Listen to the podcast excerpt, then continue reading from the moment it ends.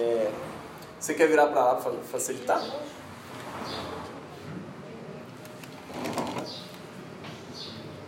Quer que eu segure? Daí. Hã?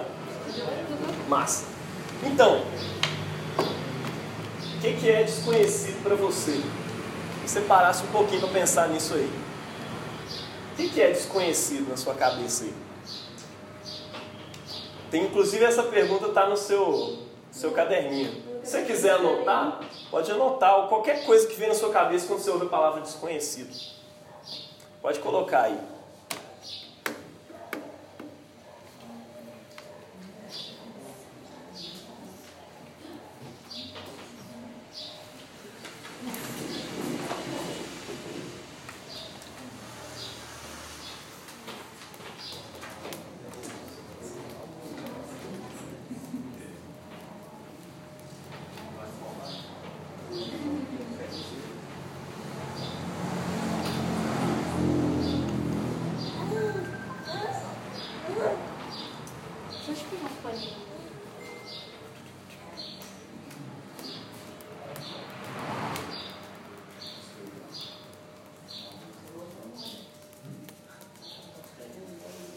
pode ser mesmo, né? O desconhecido.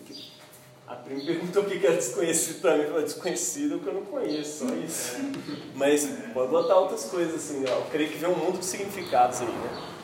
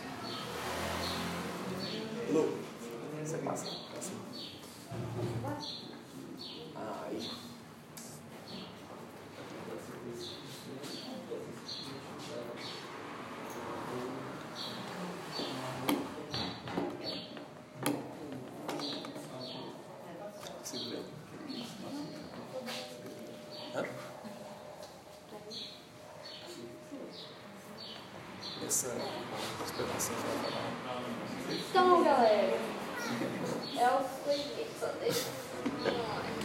Deixa eu dar jeito nesse é... desconhecido. Após um tempo de relacionamento, a gente se vê assim. O que significaria esse tal desconhecido que a gente acabou de casar ou acabou de conhecer depois de um tempo? A gente se vê. Ah, peraí, a gente se vê assim, quem que é essa pessoa com quem eu casei? Será que é a pessoa certa realmente que eu casei com a pessoa certa? Será que o, a pessoa com quem eu convivo hoje em dia, que eu acordo todo dia, olho na cara dela, será que é sempre a mesma pessoa? A gente descobre que a gente não conhece mais aquela pessoa com quem a gente acabou de relacionar.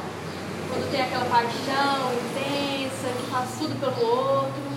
Então a gente vê uma silhueta da pessoa, a gente não mais entende como a pessoa que conhecemos anteriormente. A gente a considera como uma pessoa que é, mudou totalmente de vida e a gente fica assim, ué, não foi com a pessoa que eu casei, eu acho que eu estou repensando se eu continuo ou não. Então, a gente se pergunta, com quem casamos? A gente conhece realmente a pessoa que está com a gente ou não? Essa é a grande questão. Pode passar para mim.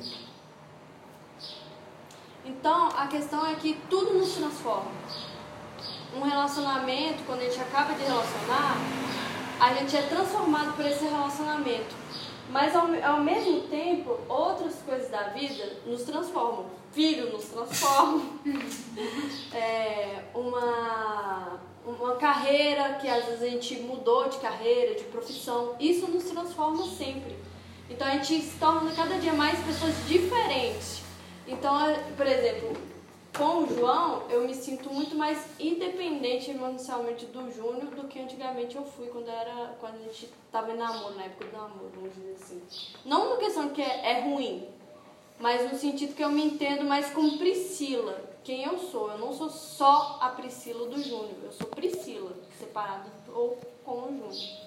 Então, tudo isso permeia a nossa vida. Então, toda, todas as questões sociais, contextuais, isso nos transforma. Então pode ser uma transformação boa ou pode ser uma transformação ruim. pro bem ou pro mal, a gente está é. sempre sendo transformado.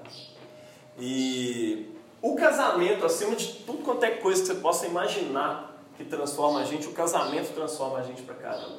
É, eu sei que a gente vai estar tá falando aqui muito mais voltado aí para os casais, mas os solteiros tenham paciência, porque a gente acredita que toda relação ela tem um significado, tem um sentido. Então, se você está namorando hoje, para nós cristãos, o, o, namoro ele aponta para algo. Ele aponta para quê? Aponta para o casamento. Namoro ele não é uma, é, uma forma de eu obter prazer é, a parte de um relacionamento, a parte de um engajamento social, de assumir o outro né, socialmente. É claro que a tendência do nosso tempo é essa, né? Ah, pô, tô dentro de um relacionamento só para aproveitar ao máximo aí, para poder beijar muito, né? Para poder aproveitar o máximo que puder aproveitar do outro, sem ter uma, um engajamento social, um reconhecimento na frente de todo mundo. Não, para nós cristãos o namoro aponta para isso. Então, escute tudo que a gente vai falar sobre casamento como algo até profético para sua vida. Ó, oh, velho, eu vou vivenciar isso. Tá? É, e também eu tenho certeza que vocês vão tirar um monte de coisa que vocês vão, poder usar no próprio relacionamento de vocês. Né? É, enfim, tem gente que. Tem gente que começou a namorar agora, mas enfim, tem um, um tempão de história aí, né? Fala até olhando assim. tem uma história por trás. Mas tem, ó. Depois nós vamos chegar na parte massa aí. Mas enfim, cara, o, o casamento ele faz aflorar um monte de características que sempre estiveram aí, mas que agora elas são percebidas mesmo por seu cônjuge. Massa. É... Uma coisa importante a gente precisa saber, cara, paixão acaba. Eu não sei se você sabia, mas tem uma informação médica para você que agora. A gente estava pesquisando isso na, na internet, olhando palestras a respeito, né, psiquiatras falando a respeito do assunto. A paixão ela é considerada é, clinicamente como um, um, estado de demência temporária, literalmente.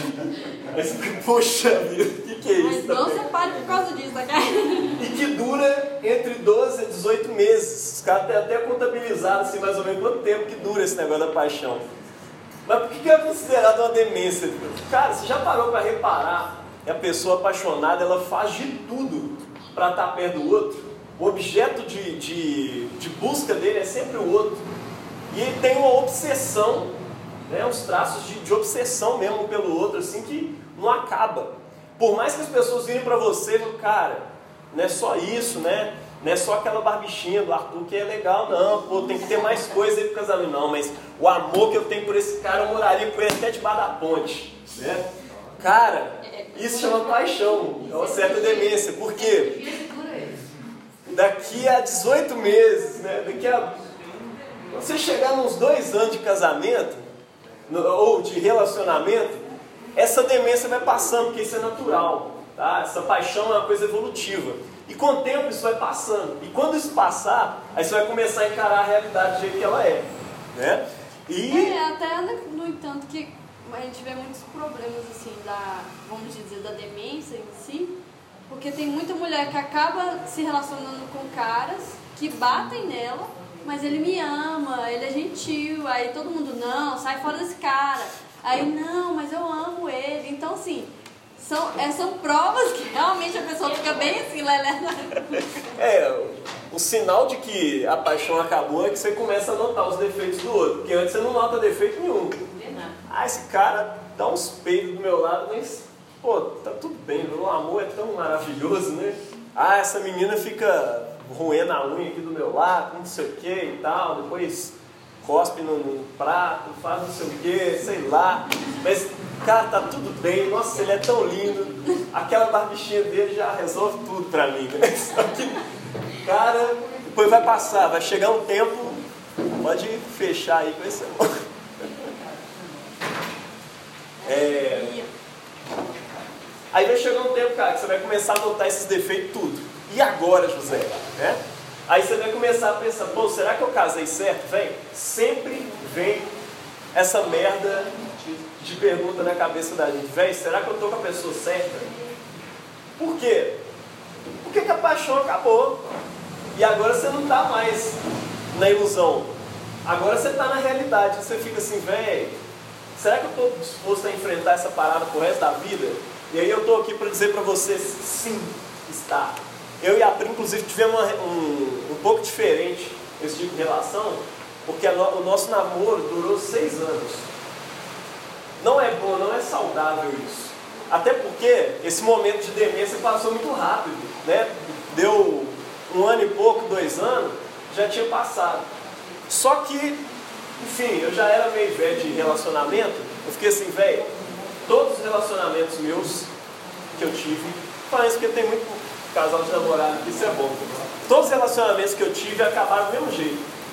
Chegou um dia que eu achei que o amor acabou, e aí eu terminava e partia para outra. E o impulso por outra era maravilhoso. Os novos, é muito doido você chegar, tá na pista de novo, vou conquistar e tudo mais. Você é doido para aquilo ali. Só que é, eu já tinha vindo de uns dois, três relacionamentos, nem lembro mais. Mas aí, cara. Assim? Eu cheguei. Cheguei no ponto que eu falei, não, peraí. Isso é um ciclo que é cada vez mais rápido. Cada namoro que eu tinha, o amor acabava mais rápido. Você enjoava uma pessoa muito mais rápido. Falei, cara, o segredo do relacionamento é a gente insistir nele. E aí a gente foi insistindo. E a gente teve o um namoro mais conturbado do mundo. Por quê?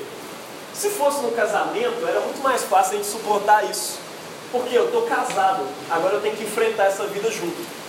Mas, cara, sendo namorado, sabe o que, eu arrumei? Eu vivia brigando com a Pri. Ah, velho, não tô nem afim de estar com ela mais, mas não tem coragem de terminar. E ela também já estava chegando num ponto de enjoar também. Falou, ah, cara, o que, que, a gente faz junto tal, não sei o quê. Fui aconselhado por todos os amigos e familiares, bem, termina esse relacionamento, pelo amor de Deus. Eu falei, não, velho, se eu terminar, eu vou entrar em outro, vai ser o mesmo ciclo, vai rolar a mesma coisa de novo, vou insistir. E fomos insistindo, e foi assim, muitas vezes foi um, um saco. Até mais ou menos seis meses antes da gente casar, as coisas foram acontecendo assim, e a gente melhorou um pouco.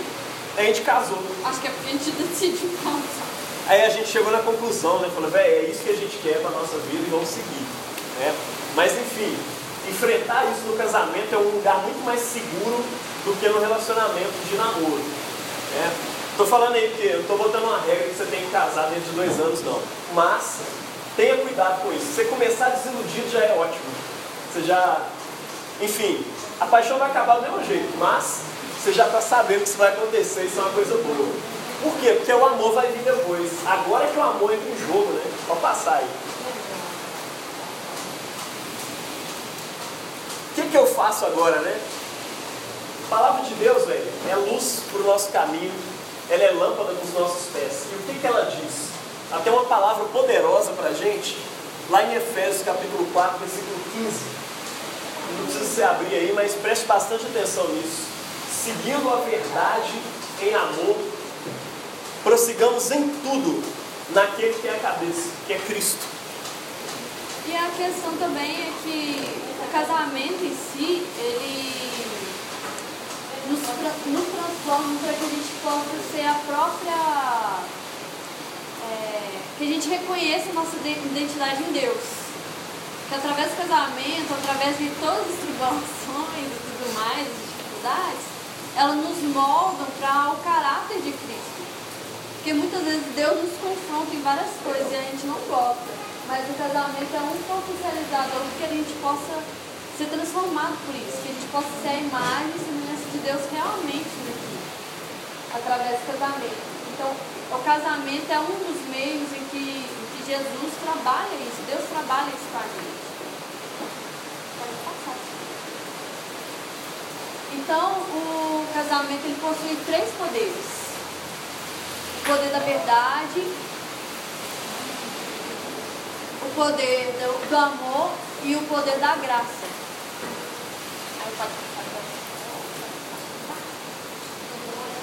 O poder da verdade. É, o poder da verdade, ele se baseia em quê? Quando a gente se casa, os peidinhos que eram cheirinhos de flor, vira realmente um cheiro de esgoto. Então a gente já fica assim, nossa, você peidou do meu lado, pelo amor de Deus, não sei o quê. Então a gente já começa a falar algumas verdades um para os outros. E querendo ou não. É. Ah, eu, eu vou imitar no filme para falar, oi. Nossa. Então, assim, o poder da verdade, ela vai nos transformar no sentido que é, às vezes a gente vai dizer uma verdade que vai confrontar o outro. E muitas vezes a gente fica assim, ai, mas a verdade dói tanto. Pra que a gente escuta a verdade? Vamos ficar mentira que a gente, ai, a gente é sempre cheiroso, maravilhoso, que a gente está sempre bem e tal. Mas na verdade, a, a verdade, ela é necessária no casamento e no relacionamento a dois. Porque através da verdade, ela nos impulsiona a, a acontecer o igual eu falei antes, de criar essa identidade de Cristo através de nós. Por exemplo, hoje mesmo eu briguei com muito Júlio. Então, não no sentido assim que, ah, eu quero destruir o Júnior, ah, eu vou destruir o Júnior. Não é isso, verdade. Apesar que a verdade, dependendo, pode destruir também. Sim. Mas a verdade, ela tem que ser algo que impulsiona a pessoa a ser melhor. No sentido, por exemplo,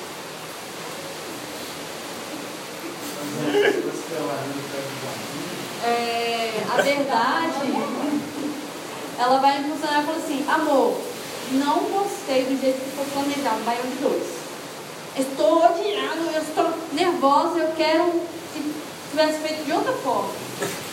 Pode ser que eu realmente esteja nervosa? Pode. Mas, no sentido que isso vai transformar para que a gente possa fazer um baião de dois melhor no próximo. Então, assim como a questão da nossa vida em si, ela tem que ser transformada para a verdade do outro. Muitas vezes eu erro com o Júnior, sim. E ele também. E eu erro com ele e ele erra comigo. Só que muitas vezes, quem consegue enxergar realmente quem a gente é, não são nossos pais, nossos filhos. Porque a partir do momento quando a gente convive com os filhos, com o tempo a gente acha que eles vão sair de casa e pronto, um dia eles vão viver a vida deles. A gente descobre os filhos e eles vão falar assim, não concordo. Pronto, fica por isso mesmo. Mas a questão é que quando você está no casamento, você não para de falar assim, ó, eu gosto do negócio assim. Aí o outro fala, eu gosto do trem assim. Para quem viver vai ter que ficar na mesma casa. Quando cada um viver na casa separada, e falar assim, ah, então vou resolver. Então tudo tem que ser resolvido na hora. Então, quem conhece realmente quem é a gente de verdade é o nosso cônjuge. Então, o nosso cônjuge que tem o poder de falar assim, ó, você está falhando nisso. O seu poder é esse. E muitas vezes dói. E dói muito. Dói. Mas a questão que apesar às vezes de ser confrontador a verdade, se ela não for a questão da verdade que, que é para machucar, porque a, a verdade por um lado também pode machucar, eu posso falar assim, amor, não, estou com raiva e eu não quero saber mais nada. Eu posso machucá-lo, posso magoá-lo com isso. Mas a verdade em Cristo Jesus não deve ser essa que machuca, que magoa, mas a que transforma. Casamento a gente coloca em um, numa relação assim, mais próxima do que qualquer outro tipo de relação que você possa imaginar na sua vida. Tá? Mais inclusive que meu pai e minha mãe, por exemplo. Meu pai tinha opiniões sobre mim quando ele falava comigo, brigava comigo. E eu tinha opiniões sobre ele. Só que minha opinião sobre ele, no meio da nossa hierarquia, não valia de nada. O que vale minha opinião para o meu pai, né? Ele é só um filho, é só um moleque, adolescente que está tentando encher o saco. Gente, vai rolar água aqui, não tem problema não, velho. Deixa rolar, precisa secar, nem puxar, deixa. Se não, se não começar a gente a nadar aqui, pode, pode deixar rolar. É, sim, deu meio pé na jaca, agora abre os dedinhos, deixa rolar. Nós vamos partir para um espaço melhor para essa igreja. Nós estamos olhando, o Lucas foi inclusive olhar os espaços hoje a Sandra, vai ser bem melhor. Mas olha só, a opinião minha de adolescente contra meu pai não valia de nada. Agora da Pri, velho, nós estamos num tipo de relação que nós estamos de igual para igual. Então as palavras dela são poderosas contra mim e as minhas são poderosas contra ela. Nós estamos no pé de igualdade. Né? E a gente está na solidez, é o que a Pri falou aqui, nós estamos num relacionamento sério. Isso não acaba fácil. Né? Se eu tivesse numa união estável, eu poderia simplesmente virar para ela e falar, amor, não dá mais, não dá certo, estou fora. Mas aqui, velho, eu estou casado, tem um significado cristão por trás dessa parada. Eu falo, velho, eu não posso, por mais que eu queira, em algum momento dar uma louca e ela estou a fim de sair fora. Quantos de nós né, não separamos por causa disso? Porque a gente está unido num laço matrimonial, ele tem um significado religioso, ele tem um significado civil de direitos, né? coisa que nenhum namoro, nenhuma união estável, é nada pode chegar perto né, de. Chega perto de pé de igualdade com isso, cara. O casamento é foda, é, é cabuloso. Desculpa aí pelo. e outra coisa, cara, essa pessoa do seu lado te conhece ou vai te conhecer muito melhor que qualquer outra pessoa, tá? Seus medos, suas ansiedades, orgulho, obstinação, egoísmo, moralismo, rispidez, indisciplina, esquecimento à toa. Eu esqueço coisas assim, então é que eu esqueço o João dos lugares, desorganização. Cara, essa pessoa do seu lado sabe tudo, né? E a lista não para, né? Não é que ele gosta de ficar te investigando. O problema é que os seus pecados, o seu mau caratismo, ele é cometido diretamente contra essa pessoa. Então não tem como ela não conhecer os seus problemas. Não tem como. É continuar o poder da verdade. O casamento, então, ele é revelação. Casamento é revelação. Guarda isso. Se você quiser anotar, anota isso aí. Tá? Os vovôs aí animados com o netinho. Casamento é revelação.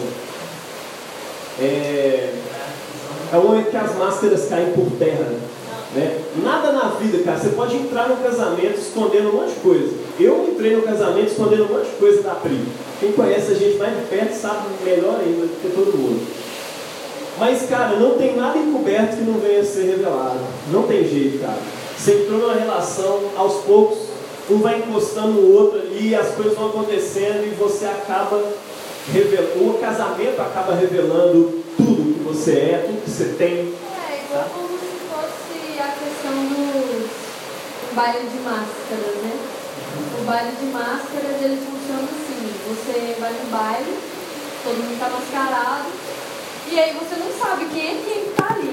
Você conversa com todo mundo, comunica com todo mundo, e quando bate meia-noite, todo mundo tira as máscaras e você descobre quem realmente a pessoa é. É, o casamento é exatamente a meia-noite aí do, do relacionamento, a hora que a gente cai as máscaras, tudo. É, o Timothy Keller usa uma, uma ilustração muito massa, que é o seguinte, quando ele vai fazer cerimônias de casamento, ele fala isso com o pessoal, preste bastante atenção. Pense numa ponte velha sobre um riacho. Imagine que há defeitos estruturais difíceis de ver. Talvez sejam rachaduras finíssimas, quase imperceptíveis de identificar a olho nu, que apenas uma inspeção detalhada revelaria. Imagine, porém, que um caminhão de 20 toneladas passe por cima dessa ponte. O que, que vai acontecer? A pressão causada pelo caminhão abrirá todas as rachaduras minúsculas e elas se tornarão visíveis. Os defeitos estruturais ficarão claramente expostos por causa da tensão gerada pela passagem do caminhão sobre a ponte. Logo será possível localizar todas as imperfeições. Mas não foi o caminhão que criou essas rachaduras. É? Ele simplesmente revelou essas rachaduras. O casamento é isso. é esse caminhão de 20 toneladas que vão passar em cima da sua vida e que vai revelar um monte de rachadura, um monte de problema estrutural que você tem. o outro é um caminhão. O outro é um caminhão em cima de você. Do ponto de vista de você, o outro é um caminhão. Do ponto de vista do outro, você é um caminhão. Né? E os dois são pontos. tá. E o que, que a gente faz no final das contas, né? Se a gente quiser ter uma relação que realmente promova o crescimento um do outro, a gente precisa aceitar essa característica do casamento, é uma característica intrínseca, né? Ele tem o poder de revelar quem você é. Não é que você seja uma pessoa ruim, achei importante pontuar isso. Não é que você seja uma pessoa ruim. Não, o casamento, ele está revelando, ele, é- ele é uma. Ele está revelando a sua verdadeira identidade, mas sua verdadeira identidade em Deus. A sua identidade não são os seus defeitos. Né? Você vai. Minha mãe conhece meu pai há muitos anos. E ela sabe um monte de defeitos dele. A Pri sabe os meus. Mas no casamento cristão, a gente tem a perspectiva seguinte: a gente não é os nossos defeitos. Os nossos defeitos são um monte de impurezas em nós que estão sendo reveladas o tempo inteiro e tiradas. Para quê? É tipo numa fornalha.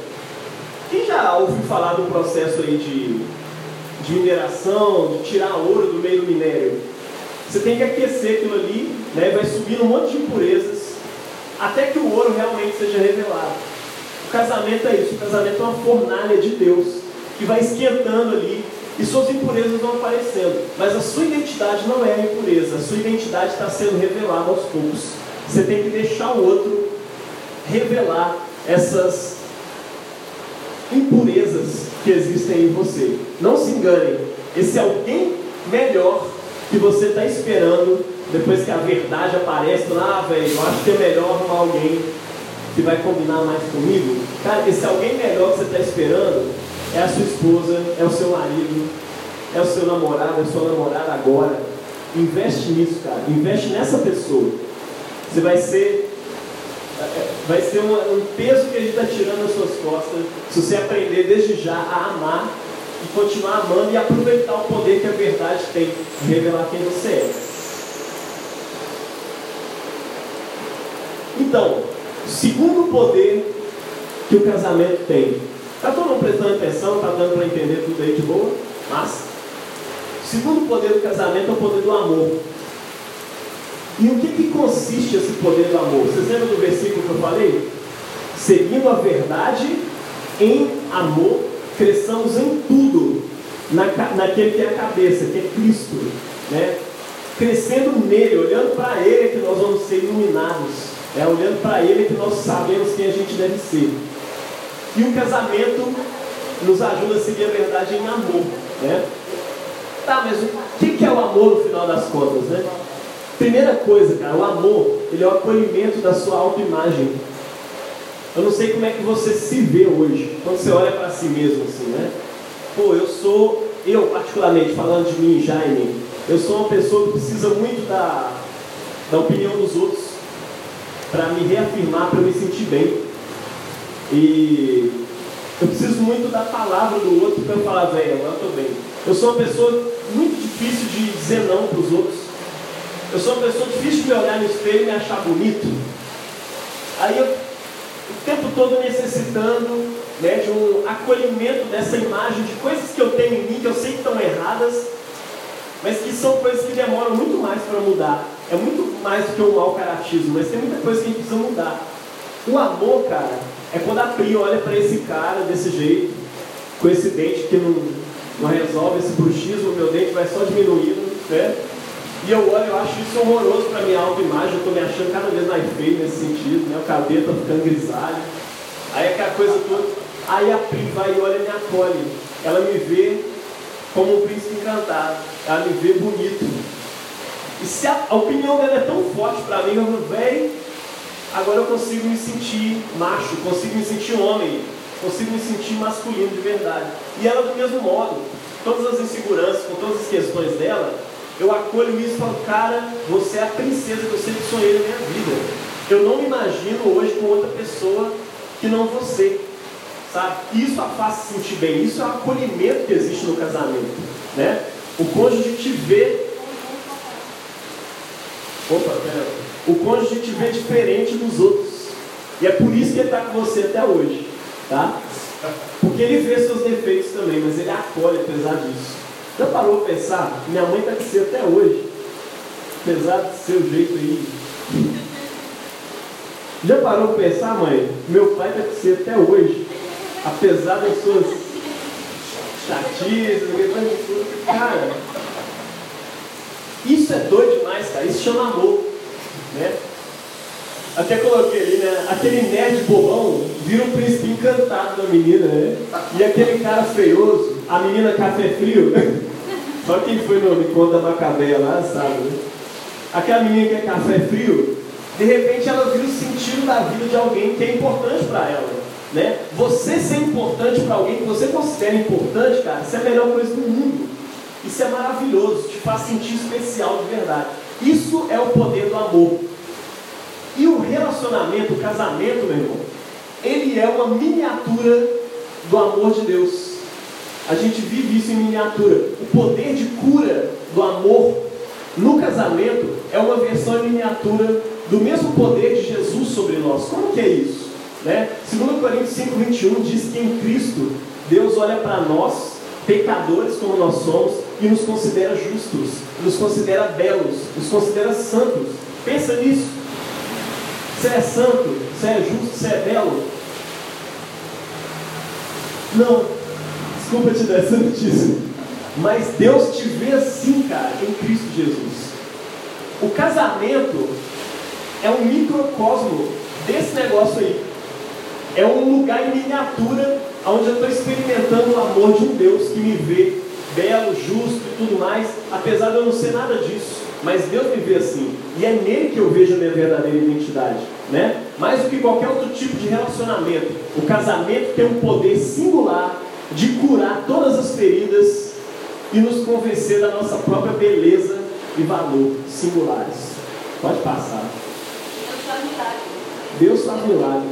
E o casamento é um lugar desse milagre. Esse é o negócio. Ele é a fornalha de Deus com o poder da verdade. Ele é o espaço de acolhimento da Trindade no casamento, ele é o sacramento do acolhimento de Deus por nós.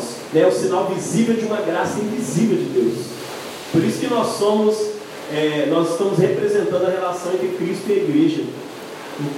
Quem é Cristo? Né? Aquele que, sendo Deus, se despojou de toda a sua glória e se tornou humano. Né? E quem é a noiva? Aquela que não precisava de ninguém para se satisfazer, para ser feliz, mas ela se entrega para o noivo e os dois se encontram numa relação real, fiel e sincera. Né? Entretanto, o seu cônjuge pode não estar se sentindo amado. Quer falar sobre isso? É... Só essa coisa das linguagens do amor, né? É, eu acho que o livro também ele fala um pouco sobre isso, apesar de ter um livro específico. Sobre as linguagens do amor, né? Que é as cinco linguagens do amor. Quem já leu esse livro? Muito bom. Mas ele aborda algumas linguagens do amor no livro, que ele fala sobre a questão da. Às vezes a pessoa pode te amar tanto, mas você não conversa com a mesma linguagem de amor da pessoa. Por exemplo, para o Júnior, a linguagem de amor dele é a afirmação. Ele precisa que as pessoas afirmem o que ele é, o que ele se sente, mas eu não sou assim. Eu, pra mim, é tempo. Eu preciso de tempo. Muitas vezes, quando eu chamo o pessoal e falo assim, gente, vamos assistir um filme e eu durmo, não é porque eu estou não estou gostando do filme, é porque eu estou com a minha impressão que eu estou passando um tempo com meus amigos. Independente se eu eu assisti o filme. Então, assim, eu pensei, nossa, que foi maravilhoso o meu dia. Eu dormi, mas foi muito bom, porque eu assisti. Então, assim, o fato de muitas vezes eu. A minha linguagem de amor é essa. Então, às vezes, muitas vezes eu já digo assim: nossa, você é linda. Nossa, você tatuou bem pra caramba. E tal. Mas pra mim, eu assim: ah, é, tudo bem. Mas quando ele fala assim: amor, vamos assistir um filme? Eu, nossa. Ai, que maravilha, ele está realizando meu sonho da semana, é assistir um filme, eu vou dormir, mas tempo com o Júnior. Então, o fato de você entender qual a linguagem do amor que a pessoa com quem você se relaciona, isso é muito importante, porque ela vai se sentir amada na linguagem dela. Então, cada um possui uma linguagem. Então, você entender e com o tempo compreender qual linguagem é essa, o tanque, vamos dizer, de amor da pessoa vai estar cheio, mesmo que às vezes ela erre, mesmo às vezes que ela tem os defeitos dela que ela tenha, o, o tanque da pessoa estando cheia, ela releva. Ela já não fica com tanta raiva, com tanto ódio, mas quando esse tanque está vazio, tudo é tipo de briga e desentendimento.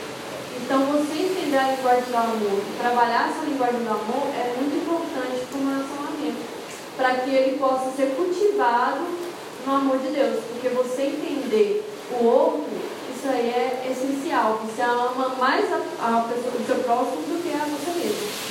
Você já parou para pensar aí como que o outro está do seu lado aí se sente amado? Eu sei que quem está no início de um relacionamento é um pouco mais difícil porque qualquer coisa você se sente amado.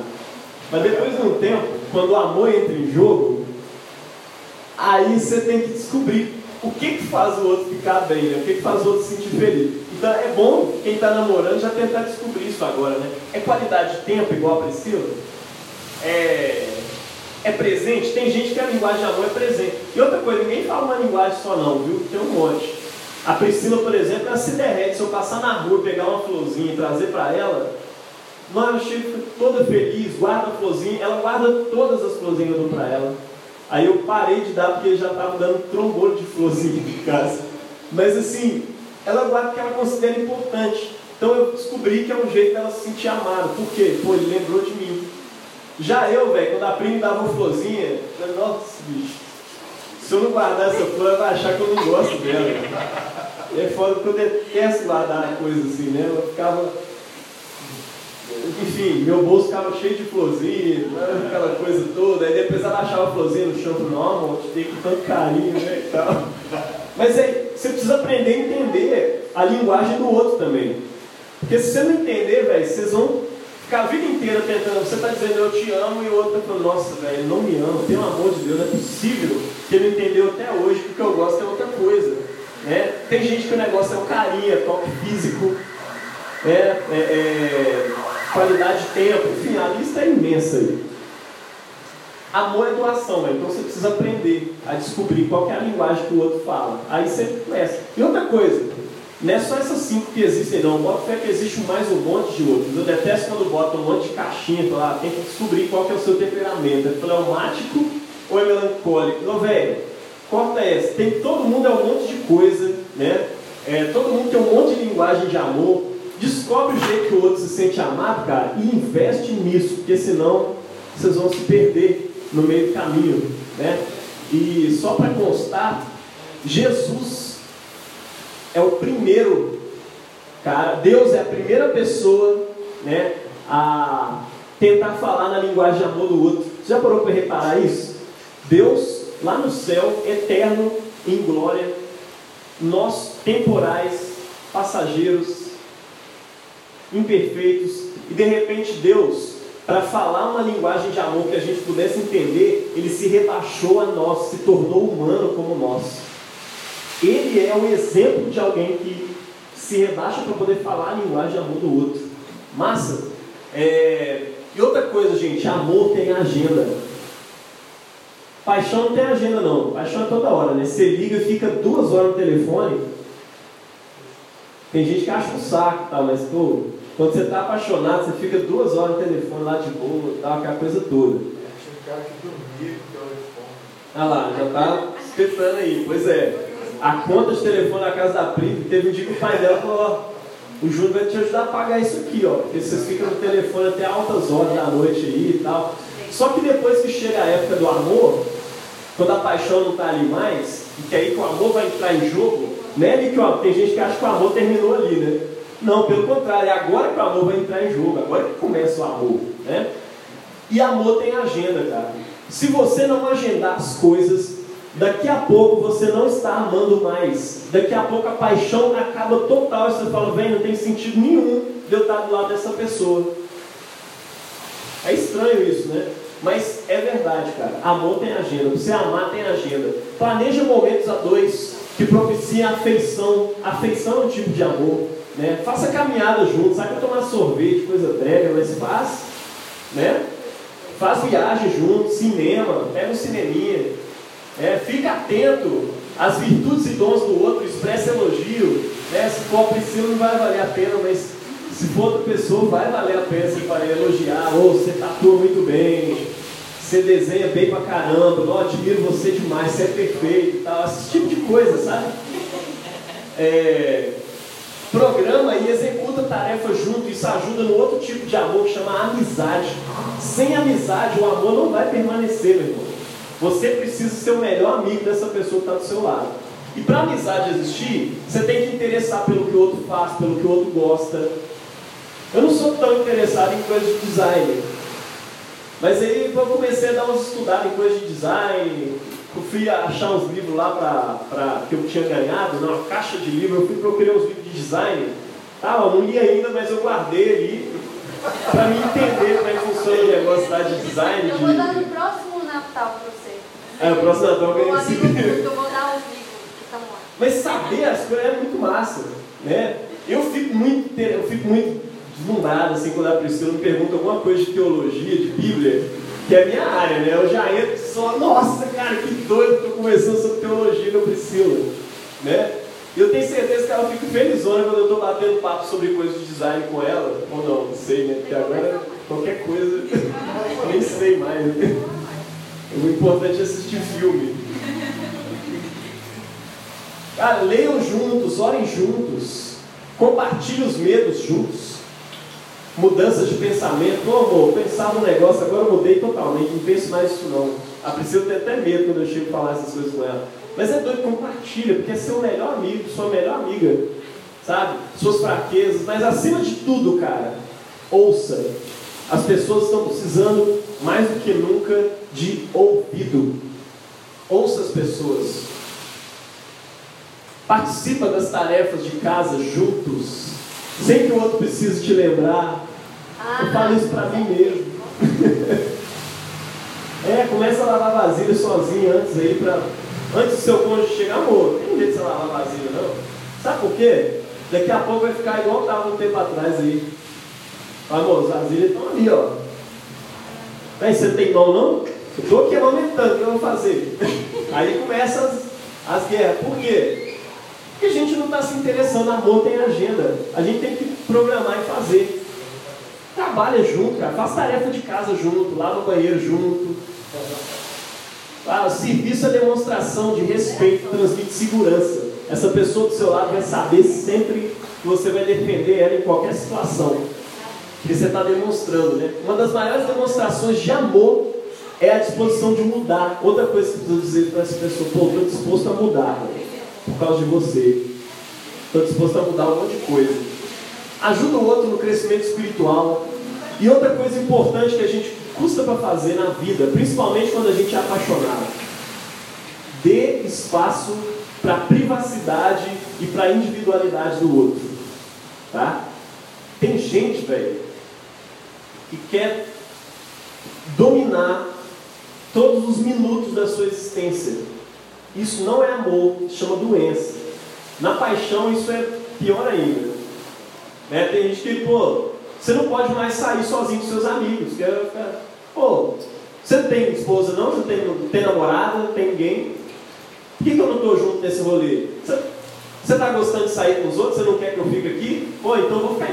Né? Aí começa essa discussão. Né? A menina vai sair com as amigas, ou, ou tipo assim, é, é, rolês que tem amigas e amigos juntos e tudo mais. Aí você fica, você se sente completamente inseguro. Nossa, velho, não posso sair assim não, velho. Nossa, estou sentindo assim, ela está querendo me deixar e tudo mais. Cara, você tem que ter aberto a individualidade do outro. Tá? É, ou aquela pessoa que fica fuçando nas suas redes sociais o tempo todo, ó, quem que curtiu dessa vez? Quem que né, stalkeando ali o tempo todo e tudo mais. Assim, isso é diferente da Pri, por exemplo, o iPhone tem um negócio ali de marcar digital. Eu tenho as minhas digitais e abri um outro espaço ali que pega as digitais da Priscila. E se ela quiser pegar meu celular para qualquer coisa, está aberto. Tá? Isso é diferente. Eu não preciso esconder meu celular da Priscila. E eu acho isso importante para vocês também. Você não precisa ficar escondendo seu celular do outro. É para. Pô, o que, que há de esconder aí? Você não tem nada que você precisa esconder. Uma coisa é abrir para né? É, que eu descobri outro desconhecido, de repente trazer com um cara legal pra caramba, que eu tô vendo aqui nas redes sociais, eu não sei lá o que, que é, eu vou comentar, mas enfim, não dá, né, cara? Não é pervertido, não dá, mano, não tem jeito. Então, assim, tem dois lados dessa coisa. Dê espaço à individualidade do outro, tá? Dê espaço a isso, é importante. Mas também você não precisa ficar nessa coisa aí, pra, estou escondendo aqui um monte de coisa. Não, você não tem nada a esconder do outro. Massa? A não ser que você vai fazer umas peças surpresa. Aí, esconder, né? A Pri, por exemplo, não sabe mentir de brincadeira. Eu sei. Só de brincadeirinha, uma surpresa, né? Tal. Tá, mas tem um grande problema aí. A verdade e o amor precisam andar junto. E nem sempre anda junto. Tá?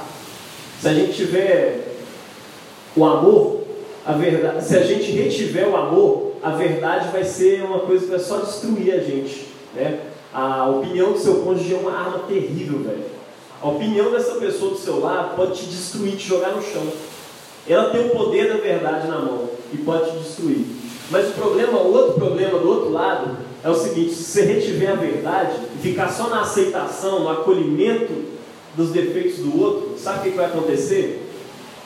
As afirmações de amor vão ser cada vez mais equivalentes a nada. Porque quando você disser que ama, o outro vai simplesmente falar: ama o quê? Essa pessoa não é sincera comigo. Né? Só quando eu sei que o outro me fala a verdade o tempo todo, só quando eu sei que o outro está me dizendo a verdade a, todo momento, é que as afirmações de amor vão ser capazes de realizar realmente mudanças em nós. Né? Seguindo a verdade em amor. Verdade sem amor acaba com a harmonia que existe entre nós. Mas amor sem verdade, ela cria uma ilusão de harmonia. Então não existe isso. Né? E agora, o que, eu faço? Pode passar aí. Último poder. Poder da graça. Esse é o poder supremo, esse é o poder mais importante que o casamento tem e que você precisa lançar a mão dele, você precisa aproveitar esse poder. É o poder da graça. Tá? Há duas práticas mais importantes no seu casamento que só a graça, e mais especificamente só a graça de Deus, pode te proporcionar. A experiência da graça de Jesus torna possíveis duas coisas essenciais: perdão e arrependimento. São dois poderes que precisam ser exercitados, duas práticas que precisam ser exercitadas na sua vida o tempo todo, velho. Perdão e arrependimento. Uma coisa, saber perdoar quando o outro errar contra você, quando o outro disser a verdade sem amor para você, né? E outra coisa, se arrepender. Porque se você não arrepende, aí como é que continua caminhando? Né? Você vai continuar sempre batendo a mesma tecla de desrespeito, de pecado, de ingratidão, enfim, um monte de coisa? Não dá também. Então a gente precisa aprender a seguir verdade e amor juntos. E só a graça de Deus possibilita isso. Ser transparente. Só com o perdão. Né? O, a graça de Deus é um composto especial para o polimento de pedras preciosas. Eu não sei se você já ouviu falar, você quer, você quer ler essa parte? Página 194 aí. Tem uma parte interessante que ele fala aqui sobre o polimento de joias, de pedras preciosas. Para uma pedra preciosa ficar lisinha, bonitinha, ela precisa de outra. As duas se encontram assim, começam a se chocar uma com a outra e rodar uma na outra. Só que tem que ter um negócio especial aí no meio. Pode ler o parágrafo. É, ele fala assim, é o nome de um cara bem difícil, alguém é Gelson. Nosso colega de seminário, muitos anos atrás, comparava o casamento a um tambor de polimento para pedras preciosas. Você põe as pedras dentro do tambor e promove um contato construtivo e criativo entre elas. Uma pedra é, arredondada, as arestas até a outra, é, até que cada uma seja lisa e bela. Então elas vão se batendo até cada uma ficar arredondada, né? Mas se o composto especial não é colocado, que faz o polimento dessas pedras, né? Dentro do tambor junto com as pedras, elas apenas se rebatem uma na outra sem efeito algum. Ou racham ou despedaçam umas das outras. Então é nesse sentido também da questão da verdade. Ela é algo que vai às vezes doer, que vai te confrontar, mas se não tiver o poder da graça, ela não vai te amoldar, ela não vai te polir, ela vai te destruir. É. E o princípio bíblico para a gente trabalhar com isso, né? Perdoar primeiro, confrontar depois. Com quem que eu aprendi isso? Com Jesus. É, Marcos 11 já passou, inclusive, na nossa série, né? Marcos capítulo 11. Jesus falou um negócio importante lá. Inclusive foi no dia que eu preguei sobre o templo de Deus, né? Jesus falou o seguinte: se vocês estiverem orando e tiver alguma coisa contra o seu irmão, perdoe imediatamente. Ou seja, você perdoar as falhas dela e ela perdoar suas falhas é uma coisa essencial e imediato. Mas por que pode ser imediato sendo que eu vou continuar ressentido, continuar chateado? Cara, perdão não tem a ver com sentimento. Perdão é igual amor, tem a ver com decisão. Eu decidi abrir mão de ressentimento contra você. Eu e a Priscila, um dia se você quiser, converse com a gente. A gente tem uma história bela para contar para você a respeito desse negócio de abrir mão de ressentimentos. Decisão, tá? Porque quando você decide, você vai continuar sentindo. Mas você decidiu, falou, eu não vou me ressentir mais. Eu não vou fazer com que isso aqui seja um motivo de eu não me relacionar bem com essa pessoa mais. Então, antes de tudo, perdão. Ah, mas significa que eu não tenho que confrontar? Não. Jesus também fala em Mateus 18 que quando uma pessoa é pega é, em pecado, quando está cometendo pecado contra o outro, esse pecado precisa ser confrontado. Tá? É, isso precisa ser levado, conversar com a pessoa. Se ela não te ouvir, você leva outro para conversar com ela. Se o outro não ouvir, aí leva diante da igreja, né, da congregação, tem tudo isso lá. Ou seja, pecados, questões que as pessoas cometem contra você o tempo todo precisam ser confrontadas. Não estou falando que no seu relacionamento você tem que levar isso para a igreja ou chamar outras pessoas para confrontar, não. Mas eu estou dizendo que a gente aprende com Jesus que pecados, problemas de caráter precisam ser confrontados sim. A gente tem que confrontar mesmo. Tá? Mas o confronto nunca vem antes do perdão. Primeiro você perdoa e depois você confronta. Pedro fala que até as orações elas são impedidas. Ah, é verdade. Pedro fala assim que é, é, é perdoem né, uns aos outros, fiquem bem uns com os outros, para que as vossas orações não sejam impedidas. Ou seja, se vocês não estão bem, nem oração sua Deus vai receber. Isso é cabuloso, velho. É pesado o negócio. Né? Então, assim, velho, o contexto da relação cristã, o poder da graça de Deus, possibilita a gente viver uma coisa linda que nenhum outro casal na face da terra pode experimentar. Você tem à disposição sua o poder de Deus para viver um casamento maravilhoso. O casamento maravilhoso não significa um casamento sem problemas. Pelo contrário, significa um casamento cheio de problemas, mas com o poder do perdão e do arrependimento contínuo, constante aí na sua vida. E a gente tem no Evangelho a referência suprema. Pode passar aí o Evangelho nos capacita a receber o poder supremo no casamento. Né? Para viver o poder da graça, a gente precisa de humildade, primeiramente, e autoconfiança. Porque a autoconfiança te ajuda a receber crítica, receber o poder da verdade, permanecer firme e falar, velho, eu mereço isso mesmo, mas eu não vou me abalar com isso. Né? E humildade também para ouvir essa crítica e falar, velho, eu mereço. A Priscila, velho, ela é cruel. Mas eu recebo essas coisas falo, velho, eu preciso ter humildade para receber isso, abaixar a cabeça e falar, é isso que eu preciso mesmo. Isso tem tudo a ver comigo. Isso é casamento, velho.